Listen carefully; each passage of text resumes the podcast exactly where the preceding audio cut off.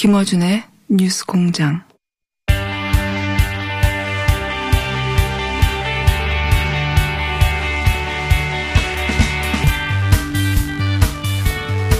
뉴스 공장, 뉴스 공장 총선 시리즈입니다. 이제 총선이, 어, 2주도 남지 않았네요. 다음 주 수요일입니다. 그리고 이번 주 금 토는 사전 투표라 사전 투표를 하실 분들 입장에서는 이제 5일밖에 남지 않았습니다.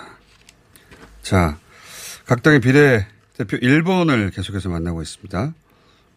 이번 시간은 민생당 비례대표 1번 정혜선 후보 모셨습니다. 안녕하세요. 네, 안녕하세요. 반갑습니다. 예. 정혜선입니다. 예. 32년 차 간호사. 네. 그리고 카톨릭 대학의 교수님. 네. 맞습니까? 네. 예. 근데 제가 프로필을 보다가 네. 간호사는 간호사 직종 한 가지로 다 네. 포괄해서 이야기하는 줄 알았더니 산업 전문 간호사라는 게 따로 있네요. 네, 따로 있습니다. 일반 간호사 교육을 받고 산업 전문 간호 교육을 따로 받는 겁니까? 네, 따로 교육을 받죠. 어, 산업 네. 전문 간호사라는 게 뭔지 설명을 좀 해주시죠. 네, 산업 전문 간호사는 간호사 네. 중에서 어, 사업장의 산업재해와 직업병을 아. 예방하기 위한 일을 하는 그런 특화된 전문 간호사입니다. 어. 네, 현장에는 뭐 화학물질도 굉장히 많고요. 또 네. 소음도 굉장히 많고요. 그런 것들로 인해서 직업병이 많이 생기거든요. 어. 예, 그거를 관리하려면은 좀 더 전문적인 지식이 그렇겠네요. 필요하기 때문에 네. 네. 그래서 산업 전문 간호사가 따로 있습니다. 산업재해를 주로 상대하는 그렇죠. 어, 그렇군요. 네. 그러면 간호 교육을 받고 이 네. 산업재해 여러 가지 종류 예, 특화된 교육을 따로 받는 거군요. 네. 우리나라의 산업재해가 굉장히 높거든요. OECD 국가 중에서 산업재해로 인한 사망률이 우리나라가 최고인데요. 어. 그것을 예방하기 위해서는 전문적인 지식이 있어야 산재로 인한 그 생명과 건강을 보호할 수 있기 때문에 이렇게 산업간호를 별도로 독립시켜서 따로 교육하고 훈련하고 있죠. 게다가 기업들은 네. 산재를 잘 인정하지 않으려고 하잖아요. 그렇죠. 예. 네. 가능하면 그냥 단순 사고, 뭐 네. 개인의 실수, 네. 예, 어, 현장에서의 어떤 구조적인 문제나 어, 이런 차원에서 벌어진 일이 아니라 아예 산업재해 자체가 발생했다는 걸 숨기거나. 맞아요. 그죠? 네. 그래서 큰 기업들은 어, 자기들이 거래하는 작은 병원들이 있죠. 네. 따로 산업재해라는 게 알려지지 않도록. 네. 그렇지 않습니까? 네. 그래서 산업 전문 간호사는 사실 산재가 발생한 것을 관리하는 것 중요하지만 발생하기 이전에 예방하는 것이 굉장히 중요하잖아요. 네. 그래서 사전에 미리 작업 음. 환경을 안전하게 만들고 또 교육도 시키고 사업주분께 이런 것들을 개선하자 하는 그런 제안도 아. 하고 해서 사전 예방하는 데 굉장히 중점을 아하. 두고 있습니다. 산업보건 전문 간호사는 기본적으로 치료뿐만 아니라 정책적인 면에서도 네네. 전문가가 돼야 되겠네요. 네, 그렇죠. 그렇게 어. 되면은 사실 산재가 발생한 이후에 보상을 받고 안 받고도 중요한 문제이긴 하지만 보험과 관련된 문제고. 네, 네. 그 이전에 예방을 해서 음. 건강한 신체를 유지하는 게 굉장히 중요하잖아요. 아, 그렇군요. 그래서 산업 전문 간호사가 있는 사업장은 산재 발생률이 확실히 낮습니다. 아, 그렇겠군요. 네, 네. 이러이러한 경우에 어, 이러이러한 유독가스로 네. 이러이러한 재해가 발생할 확률이 높으니 네. 발생한 이후의 치료도 중요하지만 그 네. 그 이전에 그렇죠. 어떻게 막을 것인가. 네. 아. 네. 그래서 굉장히 중요한 음. 예, 역할을 하고 있습니다. 예방과 관련된 정책 전문가. 네. 군요. 알겠습니다. 네, 그런 감사합니다. 직종이 따로 있다는 걸 저는 사실은 처음 알았습니다. 네. 제가 무식해서 그래요. 그런데 그런 그 산업 보건의 전문가로서 어 30여 년간 전문가로 활동해 오셨는데 정당에 입당하는 것은 또 전혀 다른 이야기잖아요. 네, 그렇죠. 어, 비례로 제안을 받으신 게 어느, 언제셨나요? 어, 뭐, 3월 초니까 한 달. 3월 초면? 예, 예. 뭐 한달 정도 된 것 같습니다. 하긴 민생당이 통합된 게 얼마 안 됐으니까요. 네네. 네. 그 즈음이겠네요, 그러면. 네네. 네. 그렇군요. 그 선뜻, 보통 선뜻이 안 되는데, 이때는. 네, 그렇죠. 고민을 꽤 하셨을 것 같은데, 그죠? 어, 어, 처음에 저를 비례대표로 이렇게 추천했다기보다는 민생당에서 네. 이 코로나 문제가 심각하니까 코로나19 음. 대책 특별위원회를 만들어서 저한테 위원장을 맡아달라 이렇게 제안을 아하. 했어요. 네. 근데 이제 뭐 많은 당에서 코로나19와 관련되어서 이렇게 인재를 영입을 했는데 민생당은 이제 다른 당과 어떤 차이가 있냐 하면 네. 현재 나타나는 문제를 어떤 일시적인 관심이나 또 부분적인 시각으로 바라보는 것이 아니라 사실은 공공의료나 여러 의료 제도를 근본적으로 개선하는 것이 필요하거든요. 네. 그렇기 때문에 지금까지 보건의료 정책과 제도를 연구하고 그런 쪽에 일을 한 저를 어, 특별위원회 음. 위원장으로 이제 영입을 하면서 자연스럽게 저한테 비례대표의 제안을 하게 되었죠. 비례대표는 원래 그런 어, 각 직능 군에서 전문가를 영입하는 거죠 원래. 네. 예. 그, 그 취지에 비례제도 취지에 맞는 분이신데 제 질문은 네. 어려 받아들이기 쉽지 않은 예 평생 내가 정치인이 될 거라 생각 안 해보셨잖아요. 아, 그렇죠. 네. 근데 왜 그때 승낙을 하셨어요? 어, 그 제가 지금까지 이렇게 산업안전보건을 30여 년 동안 해오면서 저는 현장의 실무자로도 일을 했었고 또 제가 고용노동부의 행정가로도 일을 했었거든요. 네. 근데 이렇게 일을 해보니까 실제로 중요한 것은 제도와 정책을 현장에 잘 맞게 만드는 것이 굉장히 중요하겠다. 그렇게 생각을 음. 얼마나 했어요. 고민하셨어요 이 제안에 대해서? 네. 많이 고민했습니다. 그렇죠. 그런데 어 이런 그 안전 보건이 중요하다라는 걸 여러 당이 얘기를 했는데 사실 여러 당에서는 이렇게 중요성을 높게 생각하지 않았어요. 음, 민생당만 그런데, 예, 민생당에서 여기를 제게 기울여줬다. 예, 이렇게 중요한 거를 와서 그럼 소신껏 음. 한번 일해 보아라 해서 저희 어려웠지만 아무튼 결심을 하게 되었습니다. 집에서 보통 반대하는데 반대 많이 했습니다. 그죠? 네. 예. 가족들이 네. 예. 아니 전문가로 그 영역에서 잘하고 있는데 갑자기 그 구댕이에 네. 구댕이라고 표현하죠. 구댕이로 들어가냐고. 네, 그래서 남편하고 약속했습니다. 건강한 정치인이 되겠다. 예, 그것을 지키기 위해서 남편이 계속 모니터링 해줄 걸로 생각합니다. 남편분은 며칠 반대하다가 찬성하게 하셨어요. 예, 많이 반대했습니다. 일주일, 일주일 넘었습니까? 네. 알겠습니다. 자, 그런데 그 1번이시니까, 1번이시니까 당의 이야기도 좀 하지 않을 수 없는데. 네. 어, 민생당의 경우에는 어, 비례가 지금 3%가 넘어야 의석이 네, 배분되는 그렇죠. 방식이거든요. 그 현재까지 여론조사를 보면 3%를 넘길 수도 있지만 아닐 수도 있습니다. 네, 그렇습니다. 예. 그런 대목에 대해서는 어떻게 생각하세요? 어, 민생당에는 참 훌륭하신 분들이 많습니다. 그래서, 어, 여러분들이 많이 노력을 하고 계시고, 특히 비례대표 1번인 제가, 어, 책임감을 갖고 있습니다. 민생당이 다른 어떤 당보다 이렇게 국민의 안전, 건강을 생각하는 당이기 때문에 이런 것들을 국민들에게 잘 말씀을 드리면 음. 국민들이 이 민생당을 좋게 봐주시지 않을까 생각을 하고 있고. 음. 다른 당은 네. 국민의 안전을 생각 안 한다는 얘기처럼 될 수 있습니다. 아우, 뭐, 최우선으로 여기는 거죠. 저희 민생당이. 네. 그러면 입, 어, 국회에 가신다면 1번이니까 2번, 3번보다는 훨씬 어, 국회 입성 가능성이 높습니다. 하신다면 구체적으로 어떤 정책을 만들고 싶으신 거예요? 그래서 저는 지금 어 제가 그동안 해왔던 것들을 토대로 해서 국민의 안전을 지키기 위한 그런 정책을 만들어서 공약을 만들었습니다. 네. 어그 안전은 어, 학생 때부터 시작해서 또 성인 노인에 이르는 생애 주기 전체를 걸치는 안전이 있고요. 네. 또 우리 사회에 취약한 그런 계층이 있습니다. 그 취약계층의 안전을 돌보는 것인데 그 중에서도 저는 특히 감정 노동자들, 또 건설 노동자들, 그리고 또 보건의료 종사자들, 그리고 소규모 사업장의 노동자들을 위한 안전보건 정책을 제가 만들었습니다. 그래서 이것을 국회에 가면 꼭 하고 싶고요. 그 중에서도 저는 특히 이 감정 노동자들 에 대한 안전 보건을 확보하는 게 굉장히. 중요하다고 생각합니다. 예를 들어서 어, 최근에 코로나 어, 하나 그 뭡니까 클러스터가 됐던 구로의 네, 콜센터처럼 그렇죠. 그분들 감정 노동이죠 사실은. 네, 맞습니다. 네. 그분들에 대한 한 어, 정책적 차원에서의 어, 법안은 어떤 게 구체적으로 있을 수, 있을까요? 그러니까 감정 노동자들이 이제 말씀하신 대로 콜센터 상담사가 대표적인 그런 직업. 그렇죠. 욕설도 네, 하고. 막 네. 예, 무례하게 굴죠. 예. 네, 그렇죠.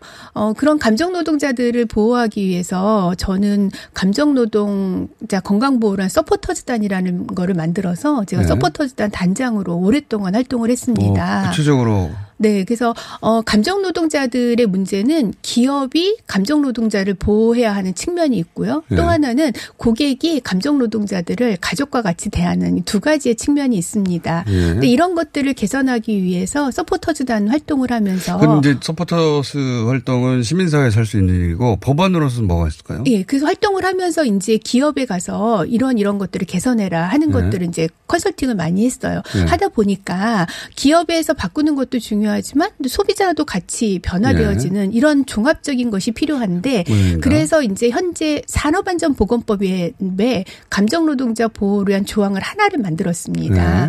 그거는 이제 기업을 처벌하는 그런 법입니다.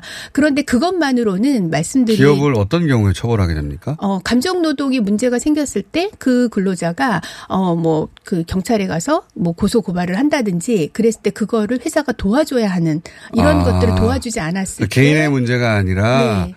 그 직업 군에서 발생한 문제이므로 네. 그 기업이 그 개인을 충분히 서포트해야 된다 법적으로. 예, 아, 그거를 필요하네요. 안 했을 때 이제 어. 기업에 처벌할 수 그러니까 있는 그런 법적으로 혼자 고소고발을 할 때 비용이 드는데 네. 어, 회사가 충분히 조력하지 않는다면 처벌할 처벌할 수 있는. 그렇죠. 비용도 음. 들고 뭐 예를 들면은 뭐 녹음을 한 자료도 준다든지 시간도 예, 들고 회사 CCTV에 있는 예, 못 나올 수도 있고요. 예. 법정에 가면. 예. 예. 그런 거를 지원해 주어야 어. 하는데 안 됐을 때 처벌할 수 있는 조항이 있는데 그것만으로는 부족하기 때문에 그래서 단독으로 감정 노동자 보호법을 만드는 것이 필요하다. 어. 그렇게 생각을 합니다. 그런 경우에 예를 들어서 소비자가 네. 예. 어, 업계에서는 흔히 진상이라는 표현으로 씁니다만, 그렇죠. 예. 소비자가, 어, 매우 무례하거나 또는 법으로 처벌될 정도의 언사를 할 경우에 소비자에 대해 문제 삼는, 어, 정책, 문제, 어, 정책, 혹은 법안도 만들어내는 겁니까? 말하자면. 어, 뭐, 그 소비자를 문제 삼기보다는 그런 네. 소비자들을 위한 문화를 만든다든지 이 소비자들이 교육을 한다든지 그런 것들을 종합적으로 하는 그런 법이 필요합니다. 그래서 그거를 보호하죠? 사회적인 문화를 한 문화를 만드는 거죠. 우리가 감정 노동자들을 법으로 문화를 만들 수 있을까요? 아, 그런 걸 교육한다든지 예산 지원을 한다든지 하는 것을 만들 수 있습니다. 꼭 처벌하는 것이 아니라 어, 법에는 예산 지원을 해줄 수 있고 또 제도를 만들 수 있고 그 콜센터의 상대방은 불특정 다수의 국민인데 그렇죠. 어떻게 교육을 할 수 있을까요? 그건. 뭐 홍보를 한다든지 이런 것 통해서 문화를 바꾸는 거죠. 그리고 또 잘했을 때는 그런 것들을 또 어머 배려 천사 같은 경우로 이렇게 칭찬도 해주고 그런 문화들을 만들 수 있고요. 그런 것 법으로 아, 요거는 제가 궁금해서 여쭤보는 네. 거예요. 시비를 거는 게 아니라 실제 어, 그런 법안이 제대로 입안이 됐으면 좋겠으니까. 근데 전 국민을 칭찬하라고 법으로 만들 수는 없잖아요. 그러니까 그게 법을 칭찬하라는 조항을 넣는 게 아니라 어. 좀 포괄적인 그런 의미에서 감정노동자 보호법을 만들어서 감정노동자들에게 기업 차원에서 할 수 있는 것 또 그 사회 기업 차원에서 할수 예, 있는 기업 것 차원에서 하는 건저 충분히 이해했습니다. 네. 사회적으로 할 수 있는 것 이런 것들을 종합적으로 담는 거죠. 그래서 그거를 지난번에 김부겸 의원님도 발의를 하셨고 황주영 의원님도 단독의 법으로 그 소비자 발의했었는데 문화 차원에서 법안이 담을 수 있는 내용이 뭐가 있을까요? 소비자들이 이런 것들을 개선하고 이런 것들에 동참하자 하는 그런 문화를 조성하는 것이죠. 그건 운동인데 시민사회에 네. 법, 법으로는 어떻게 할 수 있을까요? 제가 어. 자꾸 궁금해하는 것은 그런 운동이 잘못됐다는 게 아니라 정책 전문가로 이제 법안을 위반해야 될 어, 의원이 되시니까 네.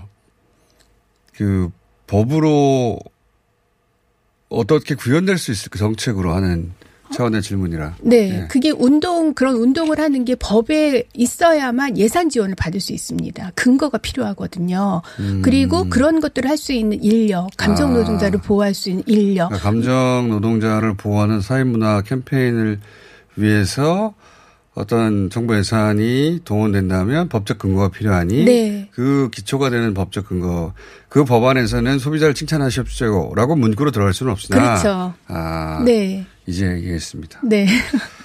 죄송합니다. 아니에요. 제가 금방 이해하실 수 있게 설명드렸어야 되는데. 알겠습니다. 자 코로나 대책 특별위원회 위원장이시라니까 한 가지만 여쭤 보자면 왜 네. 다른 인터뷰에서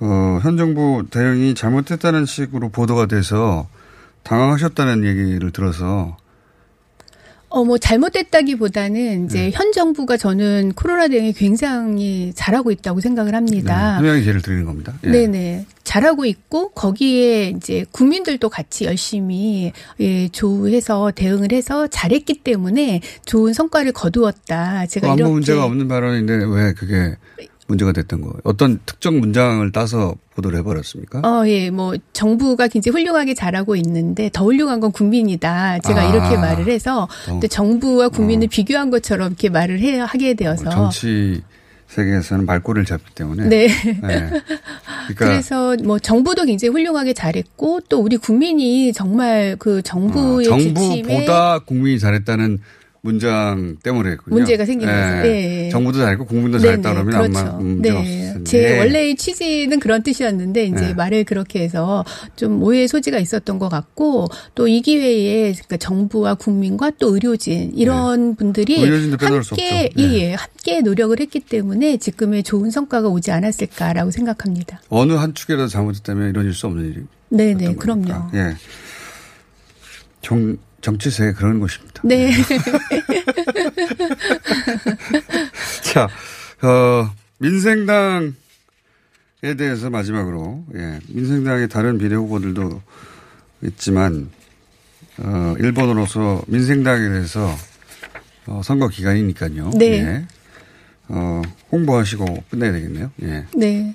민생당에는 세 개의 당이 통합된 그런 당이기 때문에 네, 여러. 훌륭하신 분들이 많습니다. 통합돼서 복잡하기도 하고 또 좋은 분들이 같이 이렇게 어. 결합돼 있어서 그 통합의 시너지만 잘 발휘가 된다면은 또 좋은 효과를 낼 수 있다고 생각이 됩니다. 특히 비례대표 후보에는 저희 이번 후보 같은 경우는 어 34세의 고졸 만화가 출신입니다. 아, 정말 예.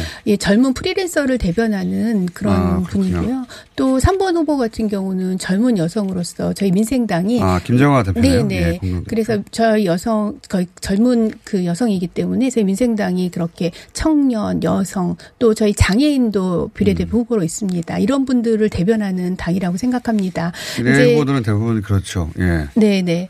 어, 저희 그 민생당이 사실 아직 뭐 지지율이 높지 않고 또 많은 사람들에게 민생당이라는 이름조차 알려지지 않은 그런 맞습니다. 경우가 많습니다. 앞으로 남은 기간 동안에 민생당의 역할을 또 열심히 홍보를 하고, 어, 여- 여러 그 양당 사이에서 뭔가 균형과 견제, 절충하는 그런 역할을 저희 민생당이 하게 된다면은 정말 오로지 민생만을 생각해서 열심히 국민들의 건강과 안전을 위해 노력하는 당이 되고자 합니다.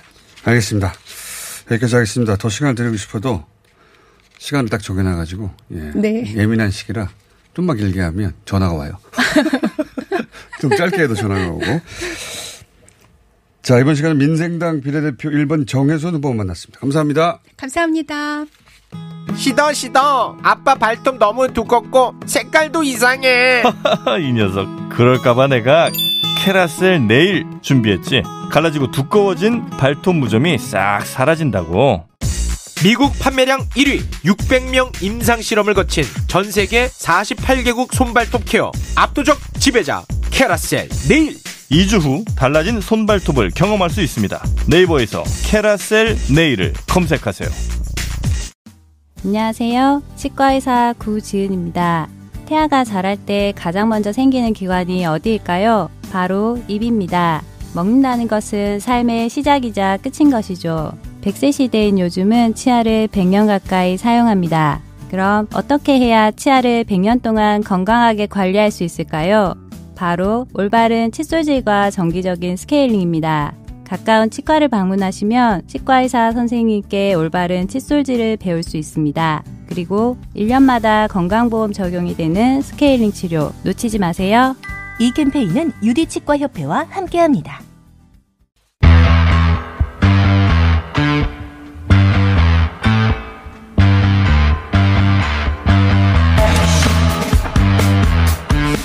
가장 가까운 이웃 일본에 대해서 저희가 계속해서 코로나 상황을 짚어왔습니다. 예.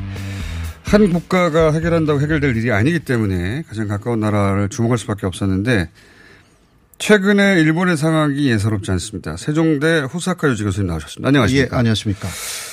도쿄 지사가 계속해서 어, 강한 메시지를 냈는데 네, 그죠? 네. 그 메시지를 낼 때까지만 해도 사람들이 이게 무슨 메시지인지 약간 혼란스럽게 받아들이다가 지금 좀 상황이 바뀌기 시작했죠. 예, 그래서. 그렇습니다. 예. 어, 특히 어제 에, 그, 막 우리에게는 상당히 안 좋게 느끼는 그 사사가와 재단 있잖아요. 구구재단인데. 예, 예. 예. 사사가와 평화 재단이라고 또 네. 사사가 그룹 속에 있습니다. 네. 거기에 그 어떤 박사가 네. 어, 가장 세계에서 잘하고 있는 나라가 한국하고 독일이다. 이렇게 이야기를 독일을 했습니다. 꼭 꼈네요. 예, 독일은 그 한국 모델을 그 제용했는데요. 그러니까 네, 한국어 그- 말할 수는 없으니까 독일을 예, 하나 껴넣었고. 그 이유는 예. 그 한국하고 독일은 그 전체를 관리하고 있다. 음. 그러니까 콤사를 다 하고 맞습니다. 그 일단 근내적인 부분을 다 파악하고 있다. 어떻게 돌아가고 있는지 파악하고 예, 예, 있다. 다 이게 가장 그 이산적인 모델이다. 그렇죠. 라고 해서 압도적인 검사 독일도 많거든요. 엄청나게. 예, 예, 그렇죠. 검사 그 이제 한국 모델이라고 독일이 계속 네, 얘기하고 네, 있는데 네. 압도적으로 검사해서 전체 지도를 파악하고 있다는 거 아닙니까? 어, 그렇죠. 예. 그러니까 그것은 그 한국이 최고다라고 네. 극우 재단 쪽에서 사실상 오. 이야기를 한 이야기 처음 나오는 메시지네요. 예. 근데 또 하나 이야기를 그 사람 이 했는데 그 어, 대조적인 것이 일본하고 미국이다. 라는 이야. 이야기입니다. 그 일본은 그 준증 환자만 중심으로 봤기 때문에 네. 그 그러니까 가벼운 사람들을 다 무시를 했기 때문에 그렇죠. 지금 그게 어떻게 번지고 있는지 아무도 모른다. 그렇죠. 이게 그 몇 주 전에 뉴욕 하고 막 미국 전체하고 똑같다. 똑같죠. 미국은 그 이후에 깨달았고 지금 열심히 하고 있는데 네. 그러나 초기 대응이 너무 늦었기 때문에 마스크도 제대로 쓰지 네. 않지 않습니까? 지금도요. 물론 트럼프 대통령이 그 해야 한다고 이야기를 했지만 그런 그 초기 미국 상황하고 지금 일본이 똑같다라고 네. 그 박사가 또 이야기를 해요. 더 나쁘죠. 미국은 지금이라도 시작했는데 네. 일본은 아직도 검사를 많이. 아직도. 그러니까 예. 그래서 어, 그 고이케 도지사라든가가 네. 어그 어, 미국처럼 될 우려가 있다. 폭발적인 그 감염이 시작된다. 이 이야기는 사실 그 그런 실제적인 음. 뉴스는 사- 그런 사람들한테는 정보가 들어가지 않습니까? 그렇겠죠. 그래서 그 미국처럼 된다라는 이야기를 쭉 했거든요. 네. 그것이 에, 그 이번에 그 박사의 말로 정확하게 음. 급여를 돼 가지고요. 더군다나 극우재단에서 예. 이런 얘기를 했다는 것은 어 이게 극우가 원래 한국 대륙이 중국 대륙으로 이걸 돌파하려고 했잖아요. 그렇죠. 근데 그런 상황이 아니라고 깨달았다는 거네요. 네, 그 사람은 또 그 미국에서 특히 그 감염증이 일어나면 나라가 어떻게 되는가라는 어. 연구를 한 사람이에요. 아. 그러니까 잘 알고 있는 거죠. 어, 예, 예. 이념을 떠나서 예, 예. 이념을 떠나서 이것은 큰일이라고 생각을 한 예. 것이고. 그래서 미국 쪽에서 미국 안을 잘 아는 미 대사관이 예. 사실 이게 미국 정부의 지령이라고 할 수가 있잖아요. 예. 그 일본에 있는 미국인들은 되도록 그 특히 단기 재류자들은 그 당장. 미국으로 돌아와라 예. 라는 그 이야기를 연일 하고 있습니다. 그러니까 일본에 있는 미국 대사관이 예, 예, 그렇습니다. 일본에 살고 있는 미국 사람들은 향해서 빨리 되도록 미국으로 돌아와라. 일본은 위험하니 빨리 돌아와라. 네, 미, 그 이유 로는 일본은 콤사를 제대로 안 하고 있기 때문에 네. 그 어떻게 그 확산되어 있는지 아무도 모른다. 음. 그러니까 앞으로 위료 붕괴가 일어날 가능성이 있다. 네. 물론 일본의 위료 어, 체제는 상당히 우수하지만 장담할 수 없다. 네. 그러니까 어, 늦기 전에 돌아와라. 이 그런 이야기입니다. 대사관이 네. 외교관들로 이루어진 대사관이 이런 메시지를 낸다는 건 이제 조심스러워서 안 내는 건데 전쟁 났을 때는 하는 거거든요. 네, 그러- 빨리. 그날을 나오라고 하는 것은. 근데 근데 그것은 그 어, 미국 상황을 너무나 잘 아는 거잖아요. 네. 그러니까 일본이 똑같다라는 이야기. 일본은 더한 거죠.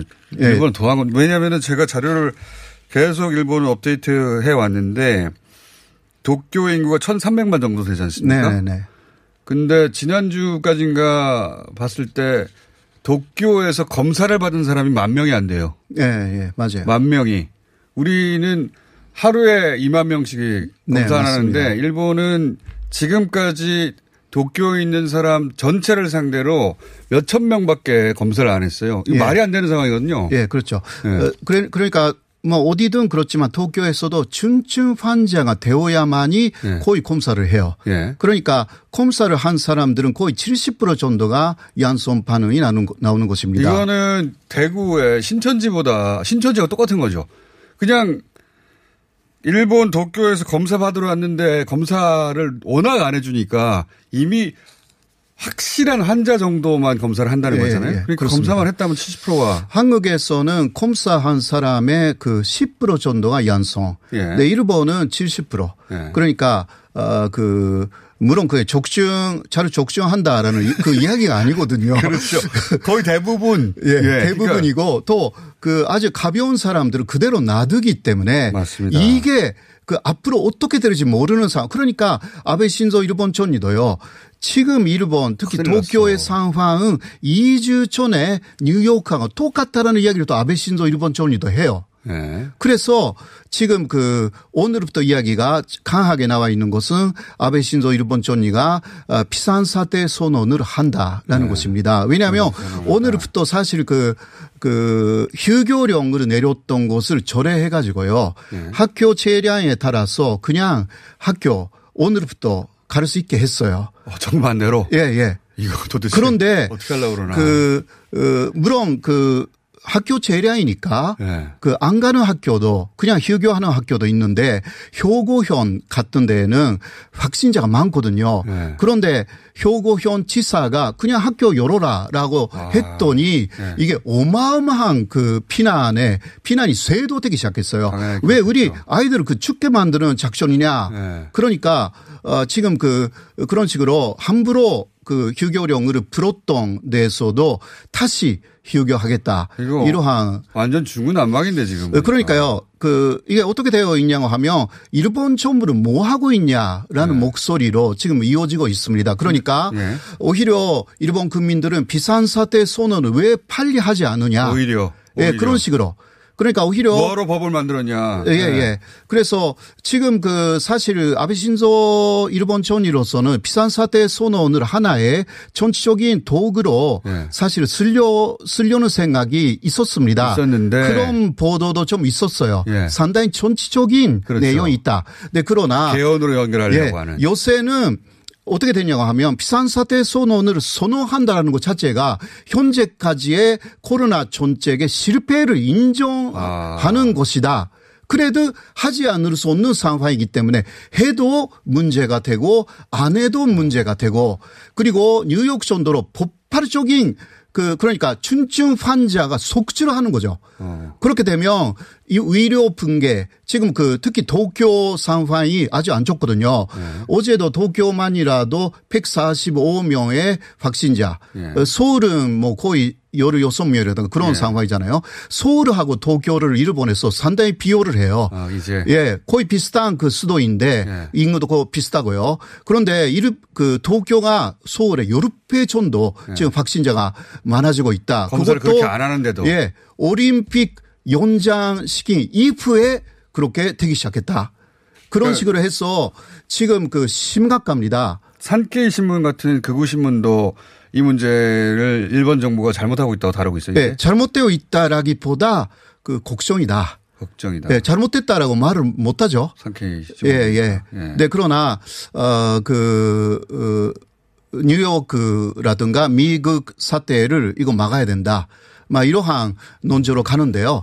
이제 지금 그 아베 정권이 이것을 그, 어, 뭐라 할까, 어, 참을 수가, 참을 수가 있다. 뭐. 견- 견뎌낼 수 있을까? 견뎌낼 수 있는지 상당히 좀 음. 어, 위험한 상황이 사실 정권도요. 정권도 위험한 상황이 네. 에, 갈 가능성이 있습니다. 그래서 지금 나오는 이야기가 비상 사태 선언을 먼저 하고 네. 그러나 이곳에는 아직 버릇치기라든가 없다고 합니다. 네. 예, 그러니까 비상사태 선언을 해가지고 휴교령을 했다. 어떤 이벤트를 중지시켰다. 그러나 그것을 그 말을 듣지 않았을 때도 어그 버릇치기 없어요. 네, 이것을 그 개정하여서 버릇치기를 만들겠다. 법 만들고 있을 때가 아닌 것 같아요. 예, 예, 예. 지금. 네, 그러나 그렇게 해서 오히려 또 그, 어, 언론으로 통제할 수 있는 힘도 생기니까 아, 보도를 안 하도록. 예, 예, 예. 그런 나라들이 있습니다. 남미에. 지금 그, 어, 말이 나와 있는 것은 첨부를 비판하는 보도를 아마도 완전히 없앨 것이다. 어. 예, 그것도 가능하다고 합니다. 그렇게 해놓고 이걸 하려고 할 수도 있겠네요. 네, 네, 네, 네. 그러니까 어. 조금 주시해야 합니다. 아무래도 그런 부분은 아베 정권은 상당히 그 선수죠. 능숙하게 하는 그 하죠. 것이기 때문에요. 그러니까 지금 비상 상태를 선언하지 못하는 이유 중에 하나가 또 하나는 이럴 경우 경제적 타격이 엄청나잖아요. 네, 그렇습니다. 그러니까 어, 경제를 살리겠다. 부흥의 원년인데 원래 아베 네, 계획이 네, 그렇죠, 그렇죠. 올해가 부흥커녕 경제마저 추락하게 될 테니까 네, 그래서 조금 늦은 상황도 있는데요. 요새 또 극우 제야 쪽에서 네. 왜 비상사태 선언을 하지 않- 않느냐라고 아주 강하게 또 목소리를 내기 시작했어요. 거기는 전혀 다른 이유로 그 주장을 하는 예, 거죠. 예, 예. 그러니까 이런 상황인데 왜 그 안 하냐. 그러니까 샤크타 나오키라든가 아, 그 극우의 대표적인 그 작가라든가 있어. 그런 사람이 또 트위터로 음. 네. 날리기 시작했어요. 그러니까 극우 쪽에서는 빨리 강력하게 통제하고 헌법 개정으로 넘어가자는 것이고 예, 바로, 바로 국민들은 빨리 이 상황을 통제해서 코로나로부터 우리를 보호해달라는 것이고. 어, 그런 것입니다. 예. 근데 아베 총리는 그러면 경제가 추락하니까 또 못하게 되고. 예, 그 일본 의사 어, 협회 쪽에서도 위료 붕괴를 막기 위해서는 강한 공권력이 필요하다. 지금 그 전체적으로 일본 전체적으로 비상사태 선언을 해달라 이런 식으로 움직이고 있는 게 사실입니다. 이게 사실 뉴욕은 뉴욕을 보면 일본은 이미 그 상황에 들어가 있는데 다만 검사를 안 해서 드러나지 않았을 뿐인 거라는 걸 전문가들 다 알고 있는 거잖아요. 그렇죠. 이게 이제 드러날까봐 정권에서 막고 있는 거 아닙니까? 자기들이 관리할 수 있을 수준으로 어떻게 관리가 됩니까? 이미 이 정도 됐는데. 네, 그러니까 예를 들면 마스크도요. 잘 네. 아시다시피 각 세대의 두 장이라고 했잖아요. 세대 두 장, 식구가 다섯 명인데 두 장좀 그러니까 어떡합니까?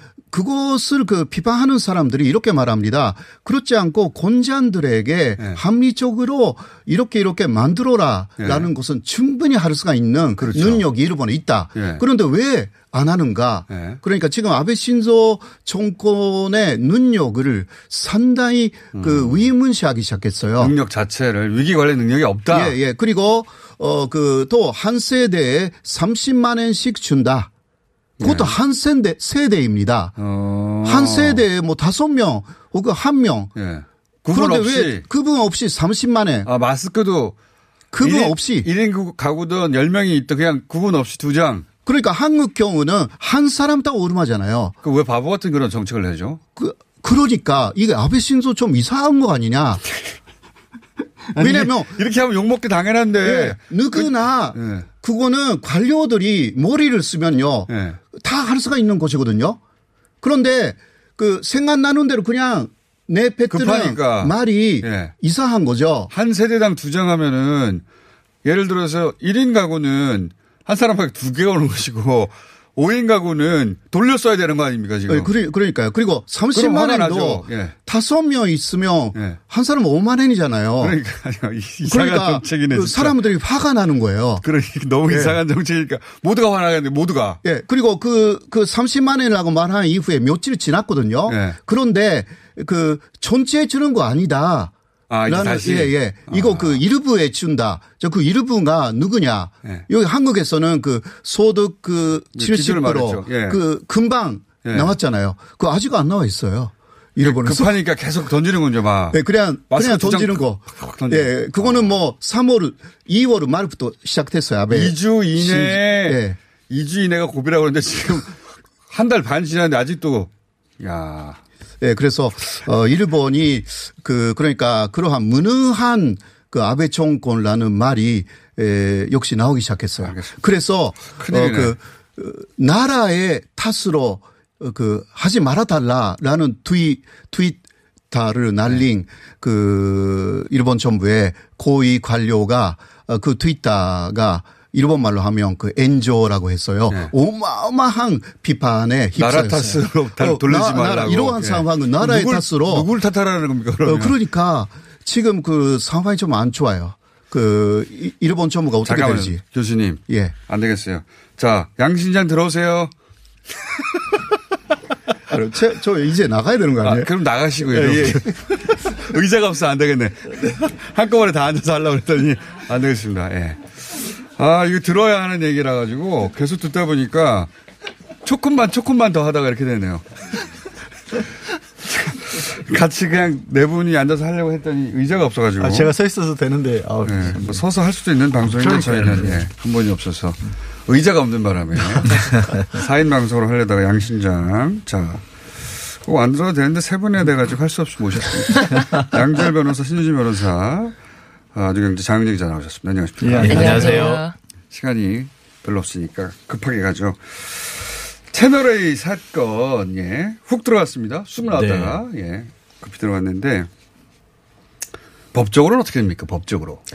제가 법적으로 먼저 간단하게 말씀을 드리면은 이 채널A 기자의 행위에 대해서 먼저 말씀드릴게요. 예. 이 기자는 지금 음, 보도윤리를 당연히 어- 위반해서 예. 말한 건 맞지만 그 지금 뭐 가족이 위험하다, 다 죽을 수 있다, 다 죽어 뭐 이런 식으로 말했던 부분과 뭐 계속 이제 뭐 앞, 앞으로 조사될 부분에 대해서 굉장히 뭐 형량이 세게 나온다 이런 부분에 대해서 협박 저는 협박죄라고 보고 그리고 또 한 가지가 자신이 검찰에 얘기를 해서 어 형량에 대해서 얘기를 잘해주겠다라든지 이런 봐줄게. 네, 예. 봐줄게 이런 로비해서 이익을 돌려줄게. 네. 뭔가 협조해주면. 네 그런 거죠. 이런 부분에 대해서는 변호사법 위반이라고 변호사가 아니어도 그게 적용돼요? 네 그렇습니다. 그래서 공무원 등에게 어떤 이제 뭐 청탁을 해주겠다 네. 이런 얘기가 변호사법 위반이 될 수 있다. 변호사가 아니어도 그 네. 변호사법 위반은 변호사가 아닌 사람이 변호사인 척하는 경우가 처벌을 받는 내용이 포함이 돼 있어요. 음, 변호사는 너 형량을 줄여줄게. 네. 뭐 하는 게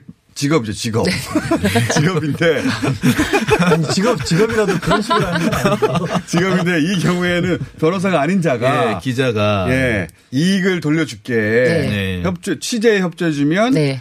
그 형과 관련된 사법 처벌과 관련된 것을 내가 어, 검찰과 이게 돌봐주겠다. 이게 변호사법 위반. 네. 네. 아, 근데 근데 이제 이제 그 장애들은 좀 있어요. 그러니까 협박이나 강요 같은 것들이 되려면 실제로 이 기자가 뭐 해당 검사장 내지는 검찰의 주요 관계자들과 정말로 좀 유착이 있는 상황이 그걸 입증해야 된다. 같고 아, 법정에서 네. 그런 게 다툼이 될수 그런 게 있다. 다툼이 될 수가 있어요. 그냥 음. 이 사람이 그냥 부풀려서 뭐 뒷배가 뭐가 있는 것처럼 그렇게 혼자 어, 거짓말을 한. 것으로 끝날 수도 있다. 그러니까 그게 이제 좀 적극적으로 안 나오는 것 같아요. 기자 입장에서 어떻게 보신 거예요? 일단 저는 그 협박 같은 게 과연 직- 직접적인 힘이 있어서 협박을 했든가 아니든 간에 그거는 성립에는 큰 차이가 없지 않을까라는 생각도 좀 참고로 들고요. 장윤 기자로 네. 법을 전공하셨습니다. 예. 그다음에 또- 1차 시험 합격했습니다.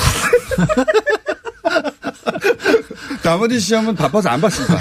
이렇게 정리하죠. 이게 위해의 고지는 분명히 있었으니까 네. 예, 협박에 성립하지 않을까 생각이 들고 그다음에 이제 변호사법 위반 같은 경우에도 이것이 실질적으로 성, 그 실현 가능성 여부는 묻지 않는 걸로 제가 네. 보고 있기 아니 때문에 법적인 문제 말고 법적인 문제는 시험을 다 끝까지 보신 분들이 두 분이나 있잖아요.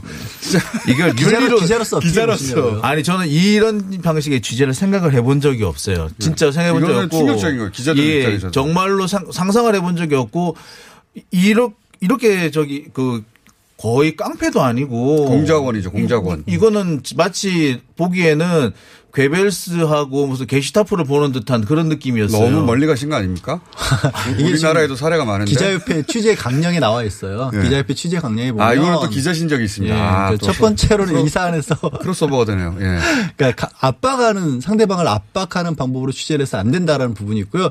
이 부분이 저는 더 걸려요. 특정 집단이나 개인의 이익을 위한 취재가 돼서는 안 된다는 이게 건데. 취재 윤리라 법이 예. 아니라. 그 다음에 이 부분은 저는 또 아직은 제가 거론을 하기 좀 어렵습니다만 선거법 위반 가능성도 완전히 배제하기 어렵다고 봐요. 아, 선거 보면은 어떻게 될 것이다. 아, 선거에 관련된 건 아니지만 언제부터 언제까지 꼭 해야 된다. 선거 직전에 된다. 이거는 보면은. 사실 선거에 개입할 목적으로 했다고 볼 수도 아하, 있거든요. 선거에 영향을 줄 목적으로. 예, 이게 또 법적으로 처벌이 된다 안 된다를 떠나서 자, 이거 법에 대해서 너무 많이 얘기하지 마시고요. 지금 옆에 기- 변호사가 두 분이나 계신데. 그런데 신기한 거는 MBC를 다시 공격하고 있어요. 왜요? 이게 지금 선거에 이용하려고 지금 이걸 터뜨린 것이 아니냐. 아니 그동안에 취재를 해가지고 보도를 쌓아서 한 거 아닙니까 빌드업을 해서 그래서 이게 되게. 신기한 양상으로 다시 MBC가 선거에 이용하려고 지금 터뜨린 게야 아니냐. 이건 뒤집어 씌우기도 정말 그래서 그 중에 나오는 얘기가 그게 있어요. 그 뭐 저 취재윤리 위반은 뭐 명백한데 그 검찰과 유착 의원은 그건 애매한 거 아니냐. 그런데 어떻게 이런 걸 보도했느냐. 근데 사실 똑같은 얘기를 뒤집어 놓고 보면은 그러면 뭐 조선일보나 중앙일보 같은 이 조중동들이 유시민 이사장의 신라진 관련 의혹 같은 경우는 뭐 확인돼서 한 것도 아니잖아요. 네. 그러니까 오히려 그거를 보자면 더 정말 아무것도 없는 뒤집어 씌웠으니까. 선거기간이라서도 그렇지만 이렇게 당하고 그냥 죽을 수는 없잖아요. 유시민 사장요? 아니요, 아니요. 그 채널 A 쪽에서도 네. 보수 매체 쪽에서도 네. 맞받아 쳐야 되는데 그 중에 맞받아 칠 프레임이 그거 뭐 선거 직전에 터트린 이유. 정치권에서도 그런 얘기를 하고 있고요. 뭐, 뭐, 누구를 인용을 하면서 과거의 사례 같은 걸 들면서 음. 여권에서 오히려 이거를 이용하는 거는 거기에 또 절묘하게 또 조국 전 장관을 연결을 시키더라고요. 아, 절묘하더라고요. 항상 조국 전 장관을 끼워넣어서 아니, 조국성을 구성해요. 가만히 계신 분을 왜 자꾸 불러내가지고. 자, 요거는 기자의 촉 두 분 다 기자였으니까 한 가지 여쭤볼게요. 왜 조선일보가 뜬금없이 엠번방 어, 관련된 미래 통합당의 성명을 보도를 했어요. 예. 어, 너무 이상한 보도 아닙니까? 이게 우리 당의 우리 미래통합당입니다. 우리 당에 엠번방 연론자가 있다면 정계에서 완전 퇴출.